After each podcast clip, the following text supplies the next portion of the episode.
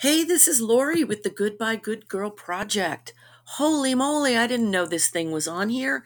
Wow, Substack, fabulous. Listen, I want to talk to you about something.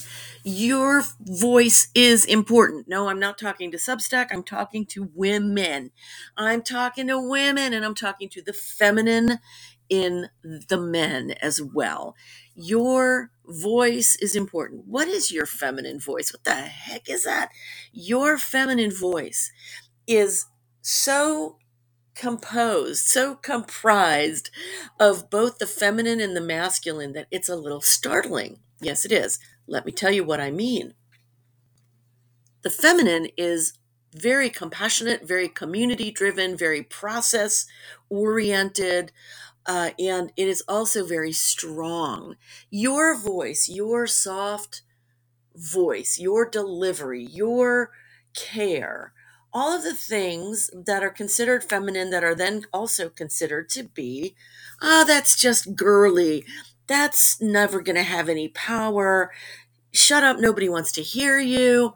These kinds of messages that have come through forever and ever and ever and ever, um, they're actually completely wrong the fact is that all of that beautiful care, compassion, uh, community driven, and uh, and process driven sorts of communication incredibly powerful incredibly powerful so if you are struggling in any area of your life th- uh, thinking that well yeah i'm not supposed to be so strong. I'm not be I'm not supposed to be so assertive. I'm not supposed to be so noticeable. I'm not supposed to be so present. Uh, know that a huge, huge, huge part of this is yes, of course, it's not correct, but listen, it's not your fault either, right? It's not your fault. When you are living in a social sea that is all around you, it's been pounded into you from the day you came into this existence. And everybody around you has also had the messages pounded into them. And together you keep repeating the mantra of I can't, I can't, I can't, I can't, I'm not powerful, I'm not powerful. Then you are going to resonate with that on a lot of levels. You're going to resonate on a mental level, an emotional level, and you're going to resonate with that on a psychological level and an energetic level. So there's a whole lot that goes on with these messages of disempowerment. And what happens is we then hold back. We don't do things and say things that we should if we want to have a really satisfactory life.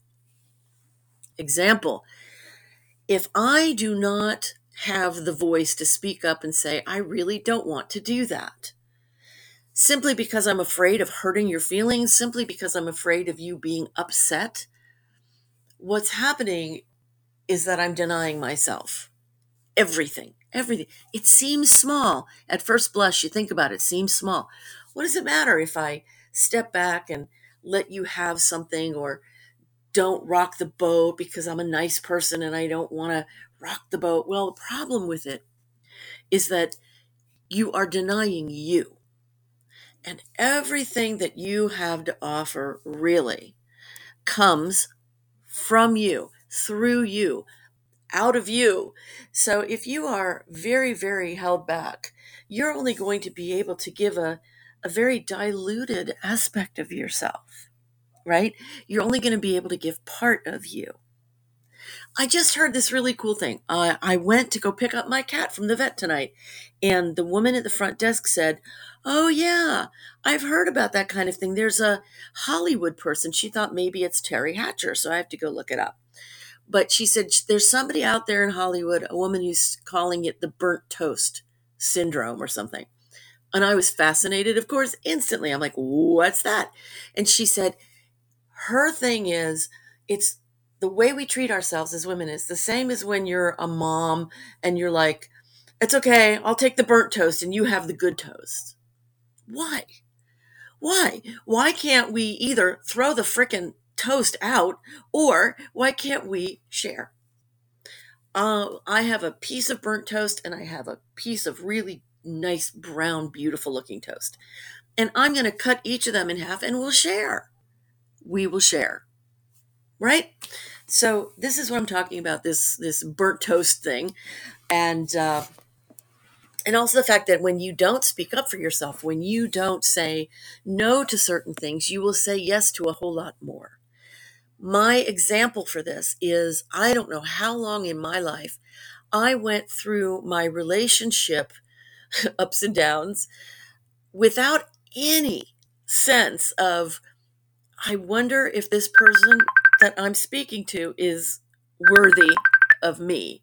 Wow, this must be powerful. Somebody's calling me. Hold on.